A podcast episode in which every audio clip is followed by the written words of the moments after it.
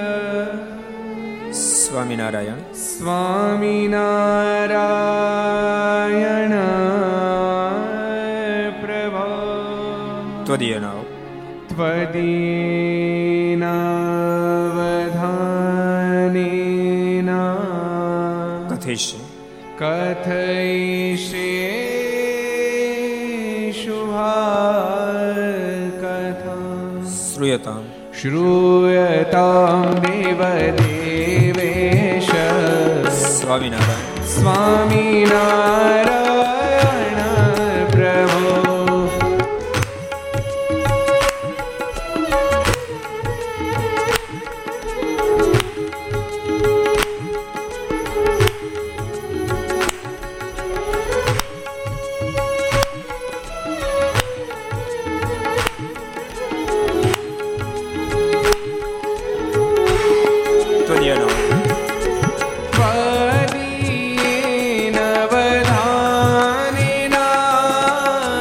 rotation.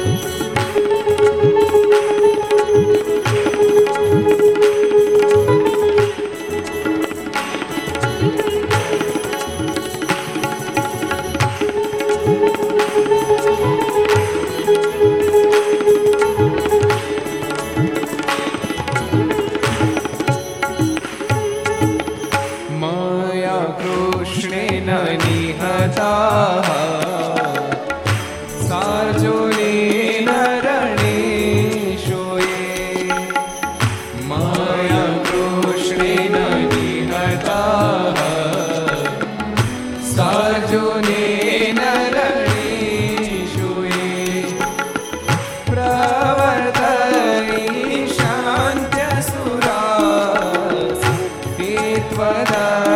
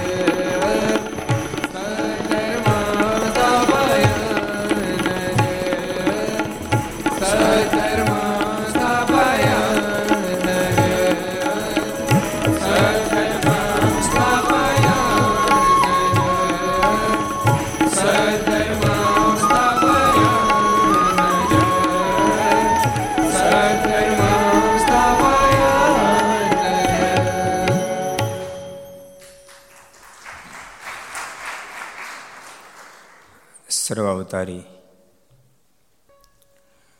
ઈષ્ટદેવ ભગવાન શ્રી હરિની પૂર્ણ કૃપાથી તીર્થધામ સરદારના આંગણે વિક્રમ સદ બે હજાર અઠ્યોતેર કારતક વદ ચૌદશ શુક્રવાર તારીખ ત્રણ બાર બે હજાર એકવીસ છસો ને પંદરમી ઘર સભા અંતર્ગત શ્રી હરિચરિત્ર ચિંતામણી આસ્થા ભજન ચેનલ દ્વારા લક્ષ ચેનલ દ્વારા કર્તવ્ય ચેનલ માધ્યમથી. ઘરસભા યુટ્યુબ, લક્ષ યુટ્યુબ, કરતો યુટ્યુબ, આસ્થા ભજન ટુ વગેરેના માધ્યમથી ઘેર બેસી ઘર લાભ લેતા સર્વે ભાઈ ભક્તજનો. સભામાં ઉપસ્થિત પૂજ્ય કોઠારી સ્વામી, પૂજ્ય બ્રહ્મ સ્વામી પૂજ્ય પૂર્ણસ્વામી વગેરે બ્રહ્મનિષ્ઠ સંતો, પાર્ષદો. ભગવાન ખૂબ જ વાલા ભક્તો બધાને ખૂબ એથી કે જય સ્વામિનારાયણ, જય શ્રી કૃષ્ણ, જય શ્રી રામ, જય હિન્દ, જય ભારત. કેમ છો? મજા સાચું ખાલી કહેવાનું. સાચું મજામાં? તો ઠીક. ગઈકાલે અદભુત આપણે પ્રસંગો બાળપ્રભુ ઘનશ્યામના માનસિક ચરિત્રો, દિવ્ય ચરિત્રો માણ્યા હતા. ભાભી સુવાસીના પ્રેમને આધીન બનીને પ્રભુએ અદભુત એક ચરિત્ર કર્યું. આંખમાં આખા બ્રહ્માંડના પ્રભુએ દર્શન ભાભી સુવાસીન કરાવ્યા. પરમાત્મા કરતુમ અકર્તુમ અન્યથા કરતુમ શક્તિ ધરાવે છે. એને જેમ મોજ પડે એમ કરે. યાદ રાખજો, પીધેલો જેમ મોજ પડે એમ કરે ને, એમ પરમાત્મા મોજ પડે એમ કરે. પણ પીધેલની મોજ બધી માઇક છે, એની પ્રભુની મોજ બધી દિવ્ય છે. ઇતના અરે ભલામણા પ્રભુની મોજની ક્યાં વાત તમે કરો? પ્રભુમાં ગરકાવ થઈ જાય એની મોજ પણ કંઈક અલૌકિક હોય છે. પીધેલ માણસની માફક ગાંડા માણસની જેમ એની મોજ અલૌકિક હોય છે. જેને સામાન્ય વ્યક્તિ સમજી પણ શકતા નથી. એટલે તો ક્યારેક એને પાગલ સમજી બેસે છે. પણ એ વાત આખી ન્યારી સંત સતારના શબ્દમાં જોઈએ શું પૂછો છો મુજને કે હું શું કરું છું? શું પૂછો છો મુજને કે હું શું કરું છું? મને જા ગમે ત્યાં હરો છું, ફરું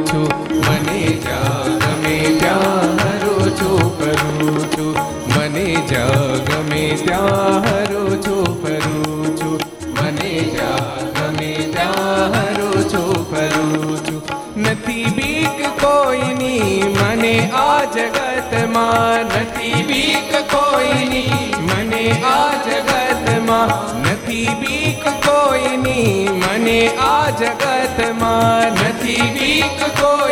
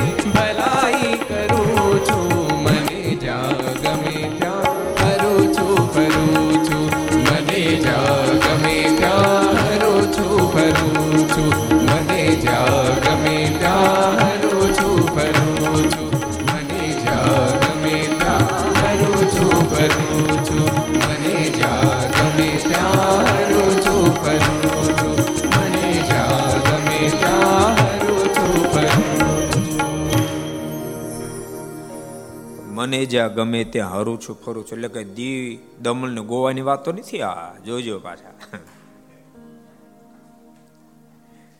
ભક્તો, અહીંયા સ્થૂળ દેહથી ફરવાની વાત જ નથી.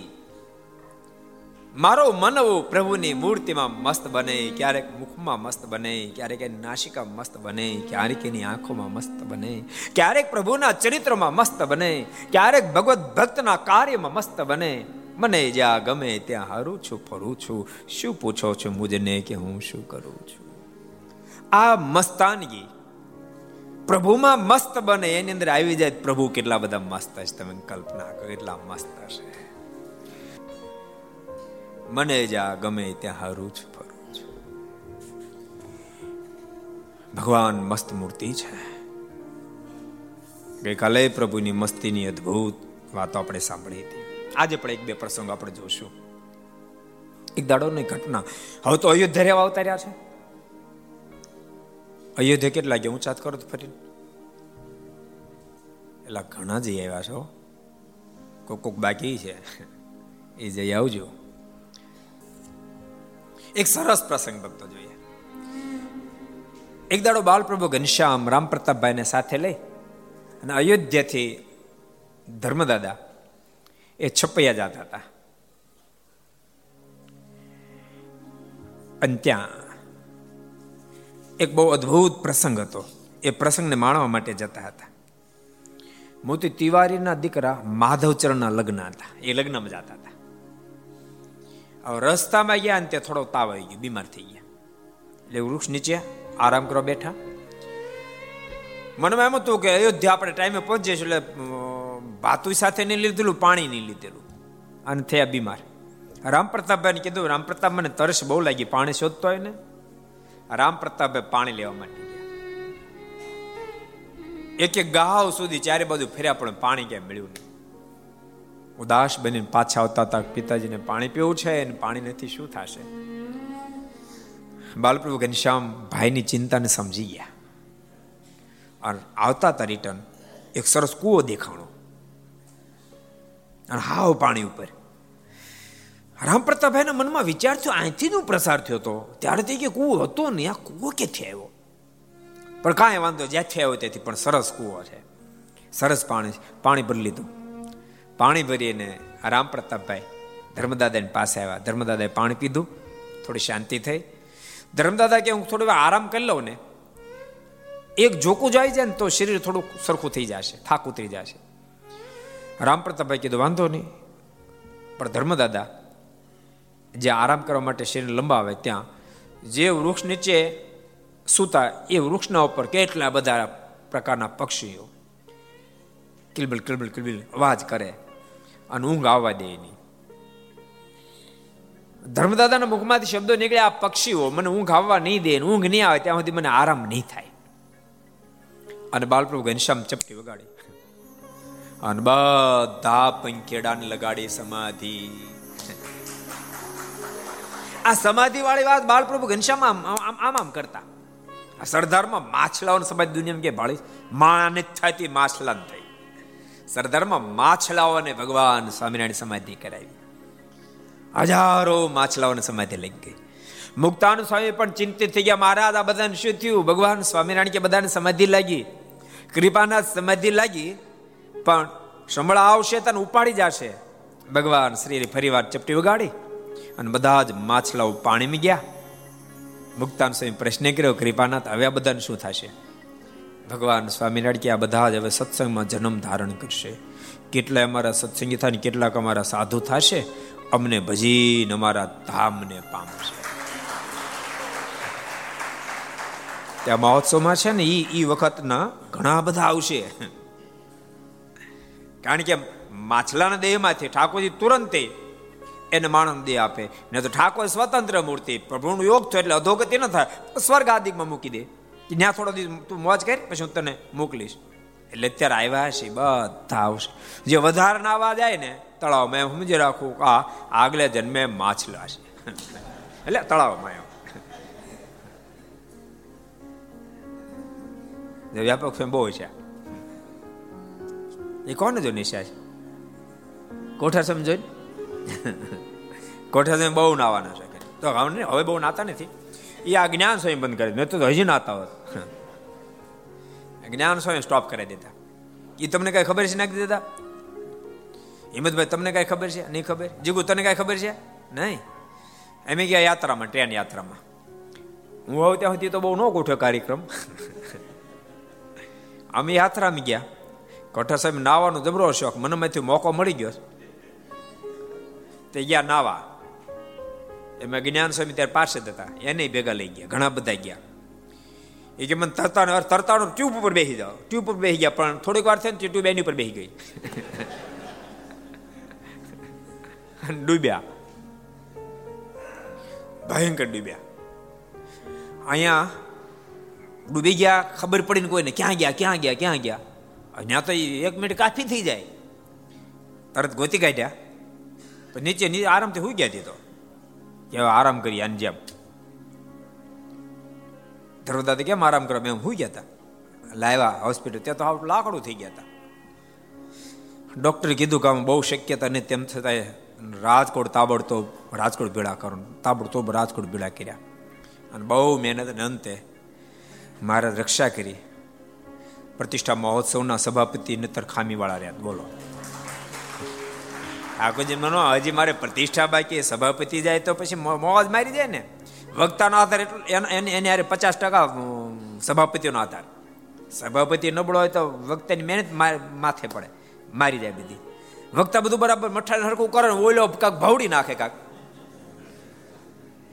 બોલો આમાં ભક્તો, સાચું કહું? ઠાકોરજીની કૃપા બહુ જ જરૂરી છે.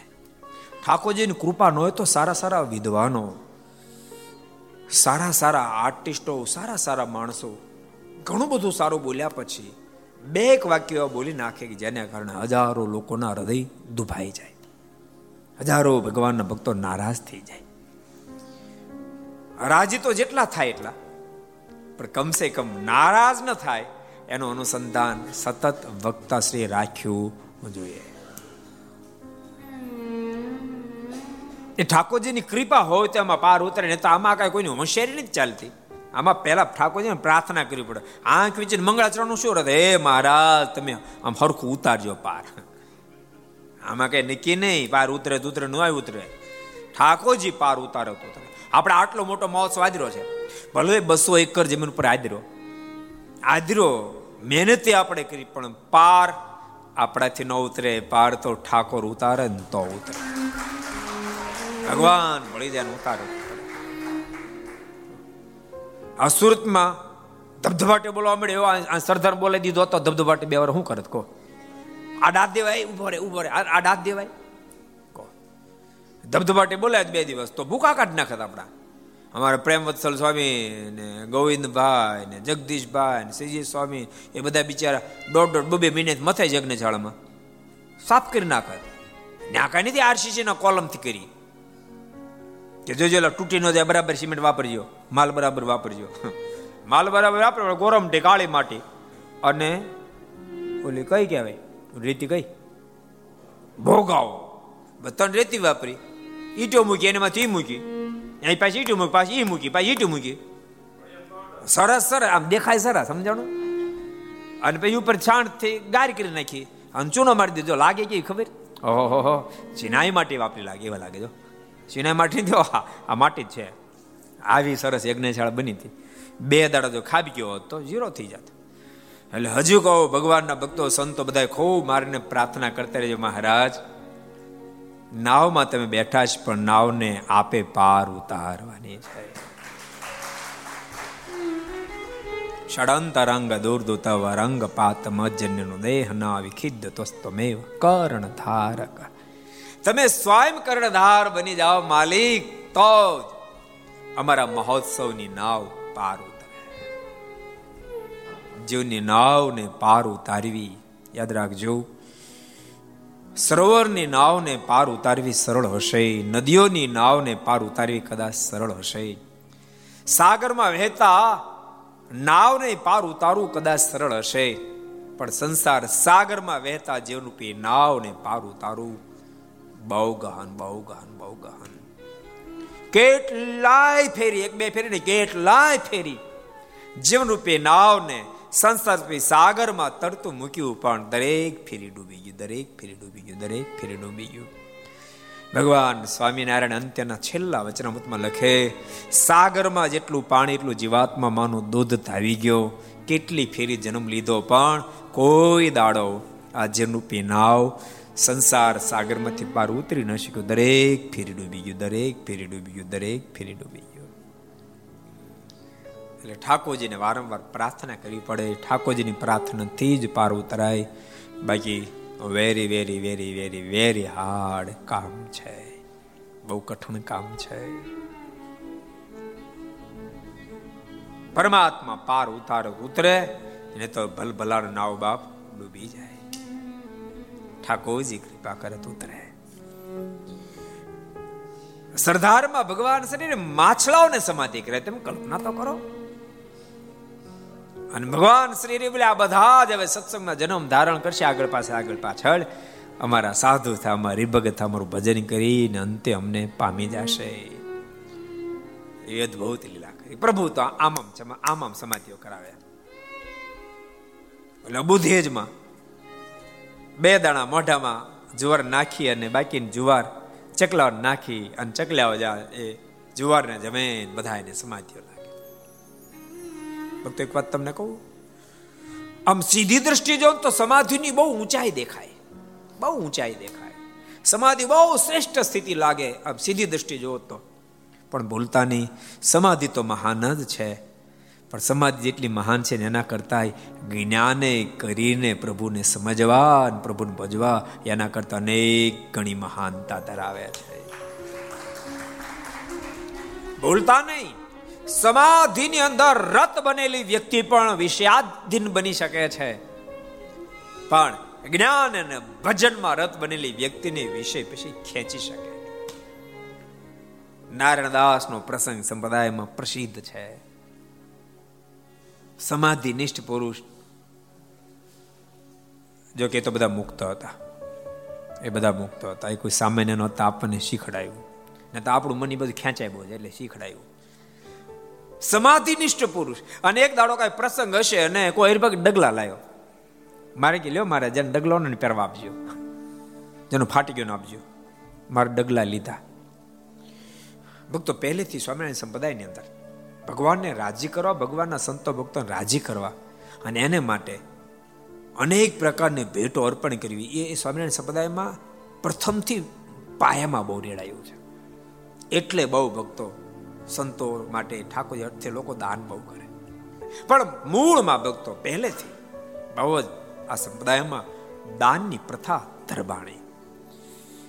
શું કામ ધરબાણી કે તો જે રૂપિયા બીજી અન્ય જગ્યાએ ખોટી વાપરતા તેને વાત સમજાણી કે મારા રૂપિયા ભગવાન અર્થે, ભગવાનના સંતો ભક્તો રાજીપાના અર્થે વપરાય બડો પાર થઈ જાય. એટલે ફેલમાં જે રૂપિયા વપાતા વપરાતા ગાંજામાં, ભાંગીઓમાં, બીડીઓમાં, સિગારેટોમાં, ગુટકામાં, એ રૂપિયાનો ઉપયોગ ભગવાનના ભક્તો દાનમાં કરવામાં એટલે દાન બહુ મહારાજે મનમાં વિચાર કર્યો કે સમાધિ શ્રેષ્ઠ, પણ સમાધિ જેટલી છે શ્રેષ્ઠ એના કરતા જ્ઞાન સહિત ભક્તિ અધિક શ્રેષ્ઠ. ડગલા ભગત લાવ્યા. મહારાજને આપ્યા. મહારાજ કે જેને જેને ડગલા ફાટી ગયા હોય, પોતાની પાસે ન હોય, એ લોકો આમાંથી એક એક ડગલો લઈ જાઓ. નાનદાસજી પેલા ઊભા રહી ગયા ડગલો લઈ ગયા. પછી મનમાંથી કોઈ કહે છે, ફરિયાદ મારીને કહેશે મારા આ ડગલો ફાટ્યો નથી તો? ભારે થાય. રાત્રે એ ડગલાને ઉકળામાં હંગરી દીધો. ઉકળામાં કોઈ એની કઠણાઈ માથા મળતી કોઈક રાખી નાખ્યા અને જરા કોર બારે છે, એ હળગ્યું. બધા કે હળગ્યું હળગ્યું, આમ તેમ ઉકાળો કરે ને ત્યાં ડગલો બહાર નીકળે. એટલે આ ડગલો કોનો? સભામાં લાયેલા આ ડગલો કોનો? મારે કે આ ડગલો કોનો? ક્યાંથી જોડે મારા કે ઉકાળામાંથી. નાનદાસના મનમાંથી મારતો અંતરી મેં હમણાં કહી દે, એના કરતા કહી દઉં, હાથ જોડી કે મારા જે ડગલો મારો હતો. મહારાજ કે આ સમાધિ સમાધિ સ્થિતિને પામ્યા પછી પણ ડગલા મન મોહ્યું. માટે હવે અમે સમાધિ પ્રકરણની ધીમે ધીમે સંકેલશું, અમે જ્ઞાનને પ્રધાનતા આપશું. સંતો પરમાંશો તમે દેશાંતરોમાં વિચરણ કરો, જાઓ બાપ. એક એક મુમુક્ષને મારું સ્વરૂપ ઓળખાવો. એના જીવમાં મારી નિષ્ઠાને તમે ધરબી દો. એક એક વ્યક્તિ સુધી તમે જાઓ, વ્યક્તિ વ્યક્તિ સુધી જાઓ. તમે મારું જ્ઞાન એ મુમુક્ષને પાઈ દો. અને ભક્તો લક્ષ વિધિ મનુષ્યોને સંતોએ દાખલો કરી જ્ઞાન પાયું.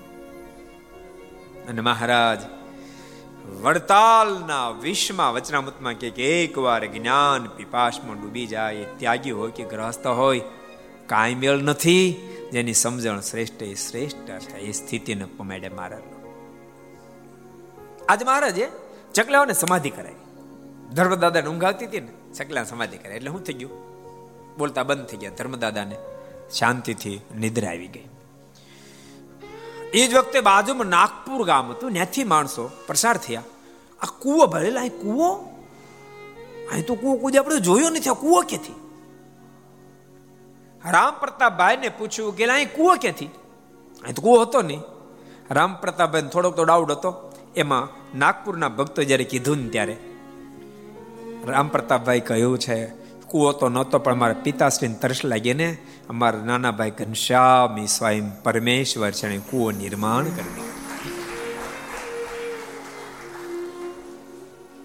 નાગપુરના લોકો કહે કે, ભગવાન તમારા ભાઈ, એ તો કેમ શક્ય બને? વાતો જ્યાં કરતા ત્યાં તો વૃક્ષ ઉપર બેઠેલા પક્ષીઓને જોઈ ગયા. હલે નહીં કાંઈ નહીં, સ્થિર. આ બધાને શું થયું છે? રામ પ્રતાપભાઈ કે અમારા પિતાશ્રી આરામ કરો તો બોલ બોલ બધા બહુ કરતા હતા. એટલે મારા ભાઈ ઘનશ્યામે બધાને સમાધિ લગાડી દીધી છે. સમાધિ થઈ ગઈ. નાગપુરના લોકો તો વિચારમાં પડી ગયા, તો મરી ગયા લાગે છે બધા. બાલપ્રભુ ઘનશ્યામને કે હાથ જોડી કીધું, આપ તો મરી ગયા લાગે, તમારા ભાઈ કે સમાધિ, પણ સમાધિ, આ તો હાવ મરી ગયા છે. બાલપ્રભુ ઘનશ્યામ કે મર્યાની સમાધિ છે. તો અમને મરેલા દેખાય ઘનશ્યામ પ્રભુ કેલા મરેલા નથી. ઓલા કે અમને નથી મનાતું. બાલપ્રભુ ઘનશ્યામે જે વગાડી ચપટી, તમામને સમાધિ ઉતરી ફુર ફુર ફુર કરતા બધા જ આકાશમાં પક્ષીઓ ઉડી ગયા. નાગપુરના લોકો બાલપ્રભુ ઘનશ્યામના કદમમાં ઝૂક્યા કૃપાનાથ, અમે ધન્ય ધન્ય બની ગયા.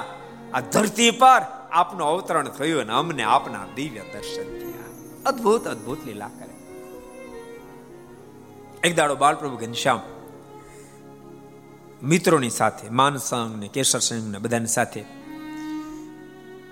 સરયુના કિનારે રામ ઘાટ ઊભા હતા. બીજા ઘણા બધા મિત્રો હતા. બાલપ્રભુ ઘનશ્યામ કે, હાલો, તમને બધાને મલ કુસ્તી શીખડાવ. બાલપ્રભુ ઘનશ્યામ મલ કુસ્તી બધાને શીખડાવતા હતા. અને ઘનશ્યામ મલ કુસ્તી શીખડાવતા બધા એ અલગ અલગ દાવો શીખતા હતા. એ વખતે નેપાળથી કેટલાક મલો આવ્યા. એના મનમાંથી આવડાવડા છોકરાને શું મલકુસ્તી આવડે? એ છોકરાઓ, તમને શું મલકુસ્તી આવડે? બાળપ્રભુ ઘનશ્યામ કે મને બધું જ આવડે. તો છોકરા, તને શું આવડે? કદાચ તને આવડતા તારા મિત્રોને બધાને આવડે. અમારી સાથે મલકુસ્તી કરશો? ઘનશ્યામ કે, રેડી, તો હાલ કરવા. બાલપ્રભુ ઘનશ્યામ કે, પહેલા મારા મિત્રો સાથે કરો, પછી આ અને નગજી દાદા એ બધા નેપાળના એ બધા મલો. કુસ્તી કરવા તૈયાર થયા. બાલપ્રભુ ઘનશ્યામ એક એક મિત્રની અંદર હજાર હજાર હાથીની તાકાત મૂકી. એટલે બિચારા શું કરે, કહો.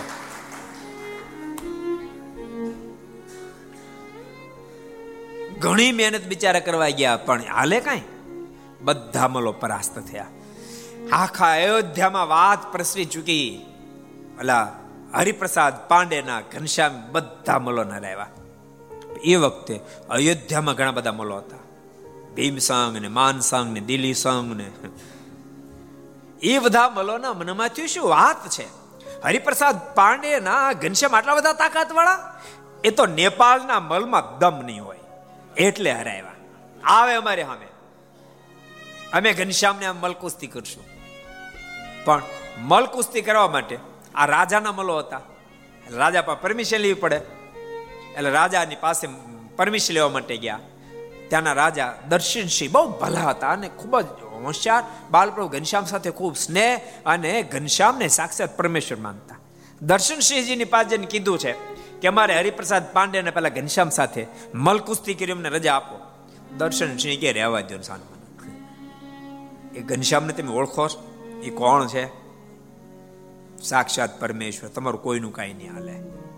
ભીમસિંહ કે હું ના હાલે, અમારી પાસે ગજબની તાકાત છે નમદાર હજુ તમે અમને ઓળખતા નથી. બાકી અમે ધારીએ ને, તો ઘનશ્યામ સિવાય હજાર ઘનશ્યામ તો ભૂકા કાઢ નાખી અમે જવાના ઘનશ્યામને હરાવવાના તમારી પાસે શીર પાવ લેવો છે. દર્શનસિંહ કે તો તો કામ થઈ જલ્યો. હાલો તો તમે ઉપડો, અમે જોવા આવીએ. અને ભીમસિંહ માનસાંગ માનસિંહ દિલ્હીસિંહ બધા ઉપડ્યા. બાલપ્રભુ ઘનશ્યામ ધર્મદાદા તે બરહટાપુરની અંદર રહેતા હતા. અયોધ્યાનું એક પરું અત્યારે ભેગું થઈ ગયું. ત્યાં ગયા. બાલપ્રભુ ઘનશ્યામ ગયા ઘનશ્યામ, ઓલા નેપાળના મલોને હરાવી શકાય અમને હરાવો તો ખરા કહેવાય. બાલપ્રભુ ઘનશ્યામ કીધું કે, શાંતિથી જે કરો એ કરો ને. હું કામ ઉપાધિમાં પડો છો. હાથે કરીને હાટક્યા ભાંગે એવો ધંધો કામ કરો છો? ભીમસિંહ એ ઘનશ્યામ બોલ વિચારી બોલજો. અમારે હાટક્યા તેમ ભાંગો? તમને બી કશે હાટક્યા ભાંગવાની? એટલે આવું આવું બોલો છો. બાકી આવો મારી સામે. એ તો નેપાળના બધા ફોસી હશે એટલે તમારે સામે કાંઈક ન કરી શક્યા. બાલપ્રભુ ઘનશ્યામ કેલા રેવા દેવાના સાનમાં ના. સાચું કહું તો ના, અમારે મલકુસ્તી કરવી છે. તો તો થાવ રેડી. અને મલો મલકુસ્તી કરવા તૈયાર થયા. અને બધું બધું પ્લેટફોર્મ બધું ગોઠવ્યું દર્શન સિંહ પડાવે, એની પણ બેઠક ગોઠવાણી બીજા કેટલા બધા રાજના માણસો બધાની ગોઠવાણી બેઠકો. ભીમસિંહ કહે કે, પહેલા એક કામ કરો.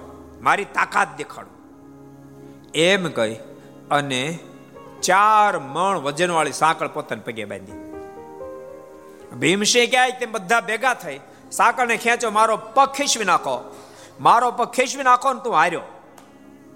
ગામના બધા લઈ ગયા ઘણી મહેનત કરી, ઘણી મહેનત કરી, પણ ભીમસિંહનો પગ હટ્યો નહીં પછી ઓર અહંકાર આવ્યો. ભગવાન ભક્તો કથા બતાવે છે, ઠાકોરજી જેમ જેમ સફળતા આપે ને તેમ તેમ સરળ થાજો, સહજ થાજો, દાસ થાજો વિની થાજો, વિવેકી થાજો. ને તો ભૂલતા નહીં, ગમે એટલી ઊંચાઈ પછી શેરને માટે સવા શેર હોવાનો હોવાનો હોવાનો.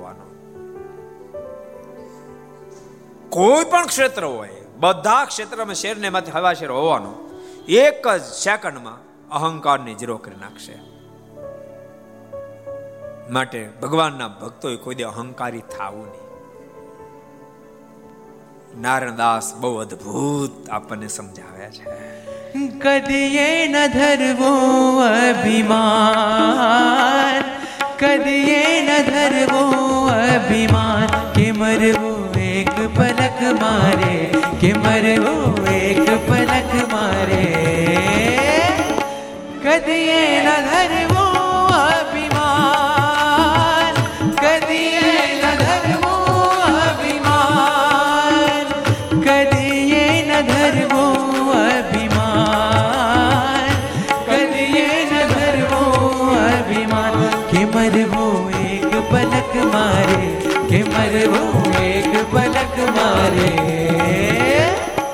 કદીએ ન ધરવો અભિમાન કદીએ ન ધરવો અભિમાન કુંભકર્ણ ને રાવણ સરકાજો ને ભાઈ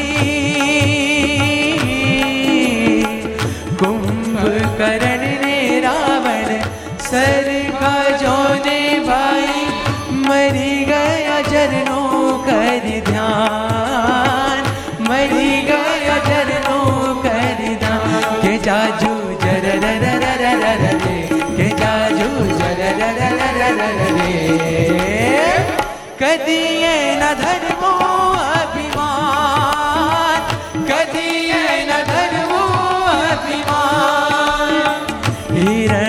કશિપુ રાજા અતિ અહંકારી જોને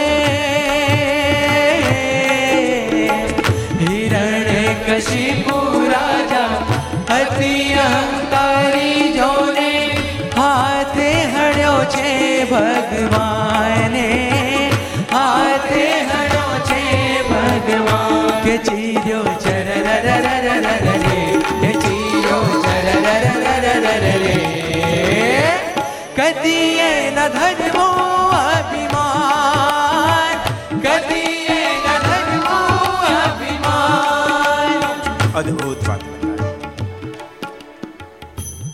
ધન આદિકનું ધ્યાન ધરતા ધરતા રાવણ જેવાય પણ મૃત્યુ પામી ગયા.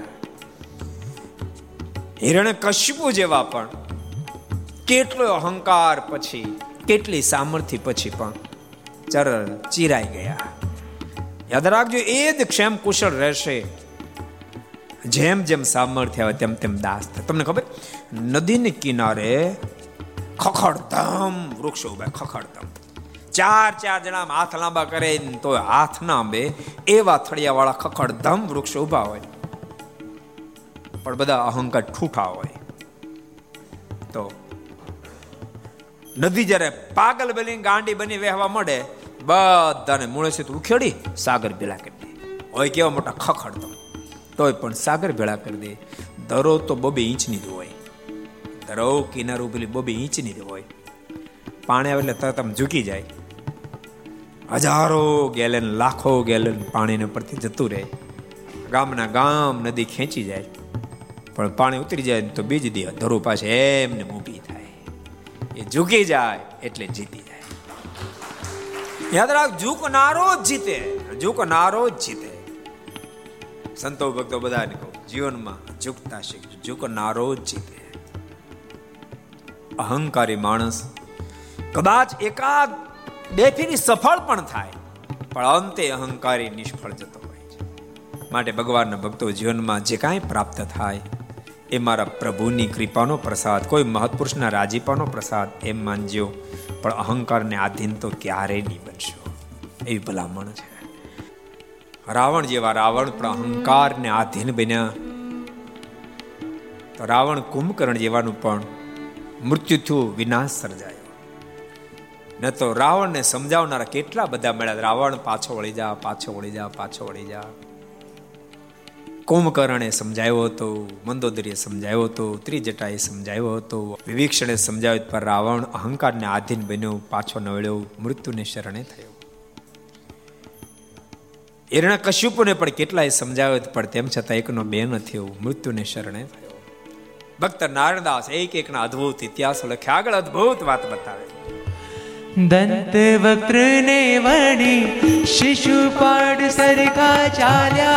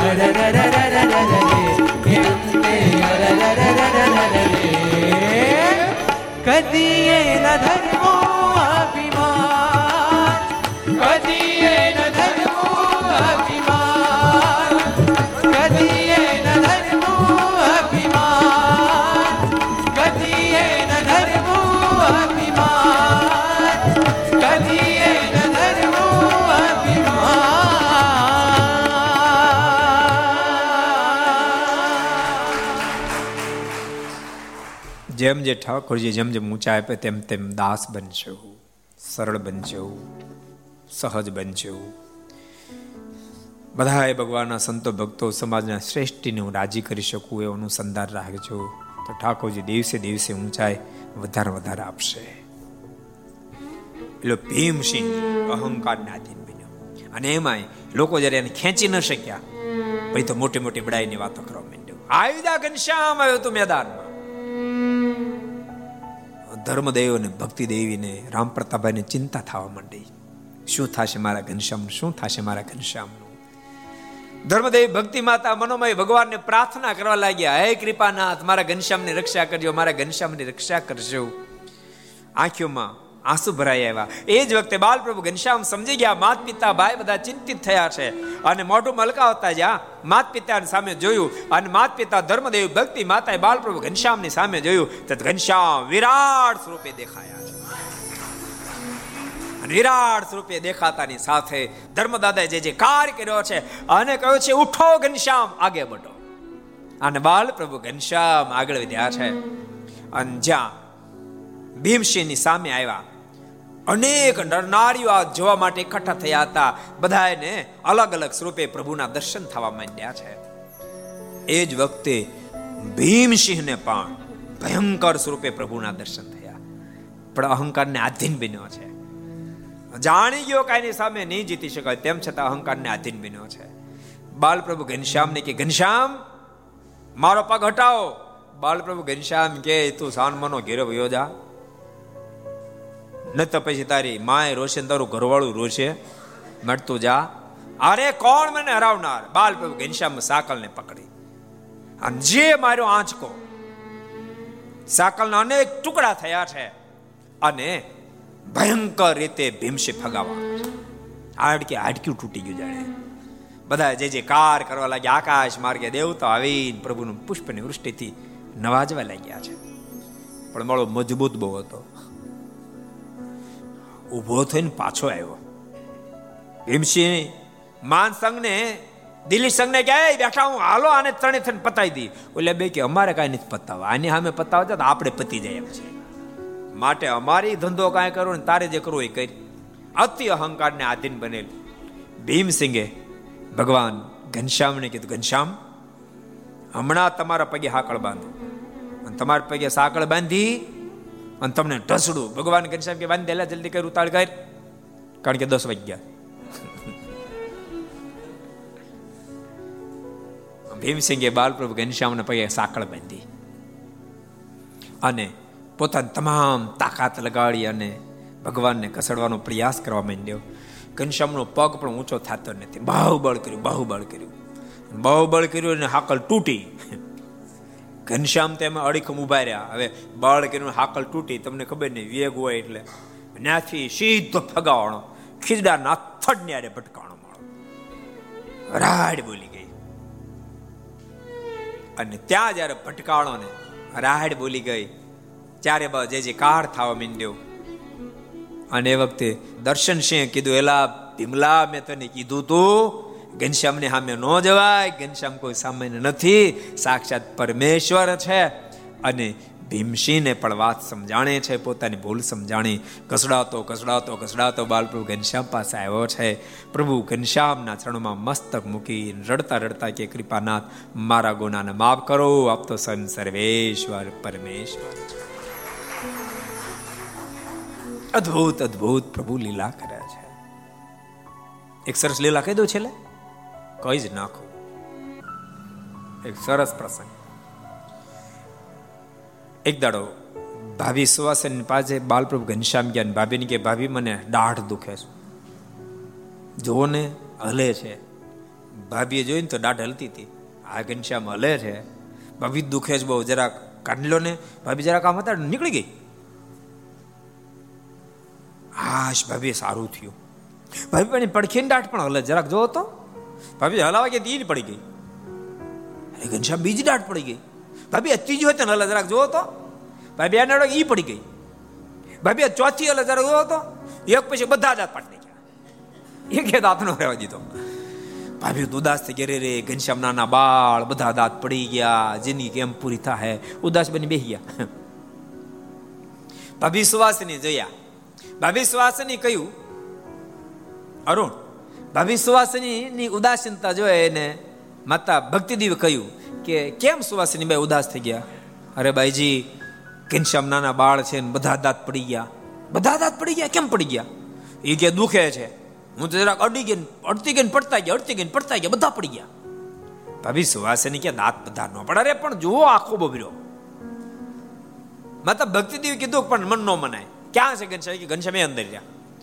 ભાભી સુવાસની સાથે માતા ભક્તિદેવી ઓરડામાં ગયા બાળપ્રભુ ઘનશ્યામ ખડગડાટ હસતા હતા અને દાડેમની કળી જેવા બધા દાંત મુખમાં હતા. અને બધા દાંતની યથાવત જોતાની સાથે ભાભી સુવાસની બે હાથ જોડી ગયા. અરે ઘનશ્યામ, આપે શું ચરિત્ર કર્યું? બાલપ્રભુ ઘનશ્યામ કે, ભાભી, તમને ક્યારેક ક્યારેક મારી પ્રત્યે મનુષ્ય ભાવ આવી જાય છે. એ મનુષ્ય ભાવ ટળાવવાને માટે મેં આ દિવ્ય ચરિત્ર કર્યું છે. ભાભી સુવાસની આંખોમાં આંસુ ભરાય અને બે હાથ જોડીને કહે છે બાપ ઘનશ્યામ મારા પર એવી કૃપા કરો, મને ક્યારેય પણ આપના મનુષ્ય ચરિત્રમાં એક પણ સંશય ન થાય.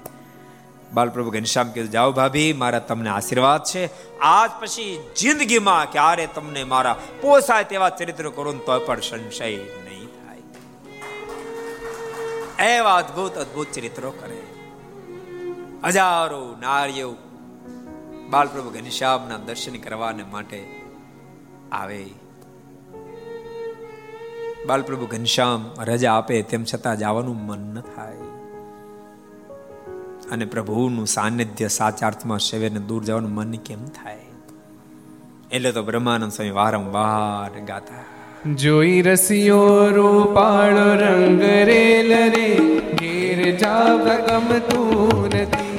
જોઈ રસિયો રૂપાળો રંગ રેલ રે, ઘેર જાતા ગમતું નથી.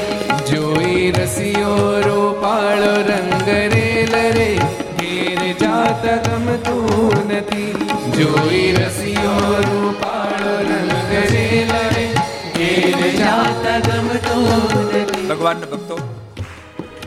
અને ભગવાનની વાતો કોને ના ગમે બાપ? પરમાત્મામાં તો ભલભલાનું મન રથ થાજ બ્રહ્મુની એમ કે, હે કૃપાનાથ.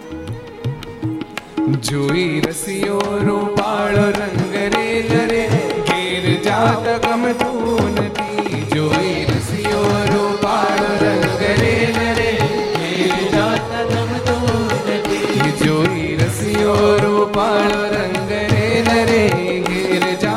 ગમતું નથી. જોઈ રસિયો રૂપાળો હે મારે માથે છે જલડાની હેલ રે ઘેર જાતા ગમતું નથી. મારે માથે છે જલડાની હેલ રે ઘેર જાતા ગમતું નથી. મારે માથે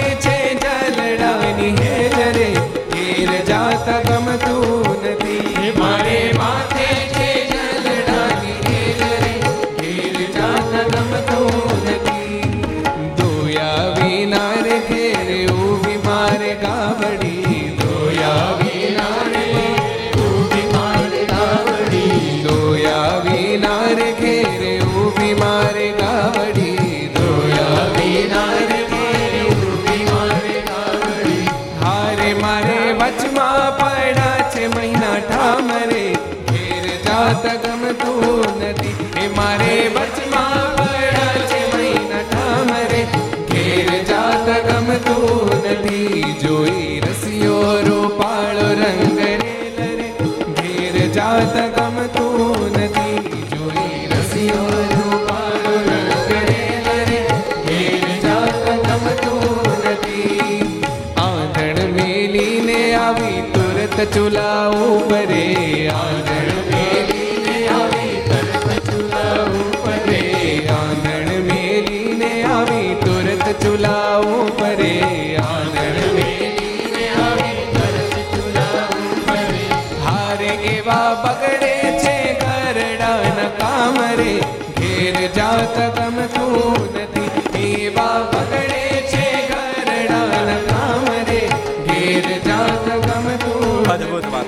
આરે એવા બગડે છે ઘરડાના કામ તો ઘેર જાતા ગમતું નથી.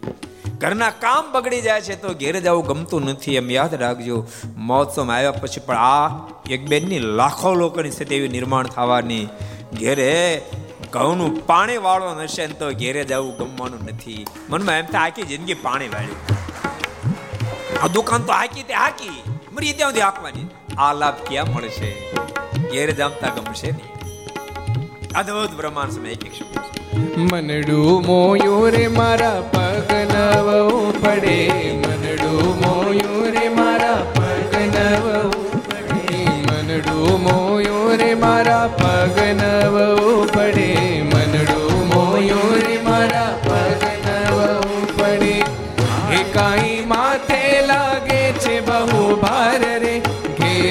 જાત ગમતું નથી એ કાંઈ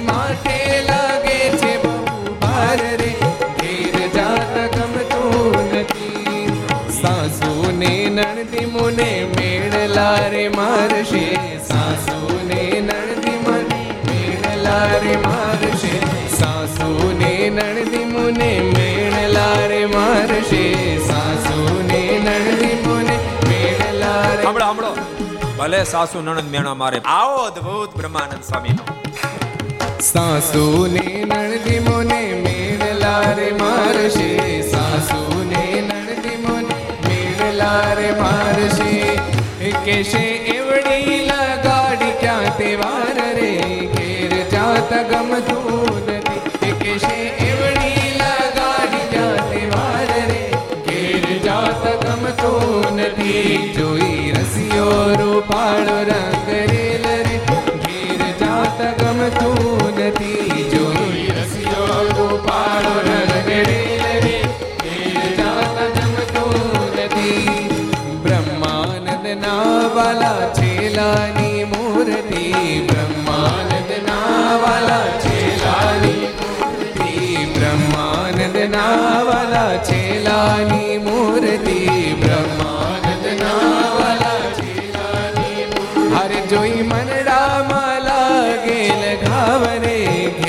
જાતા ગમતું નથી. જોઈ મરડામાં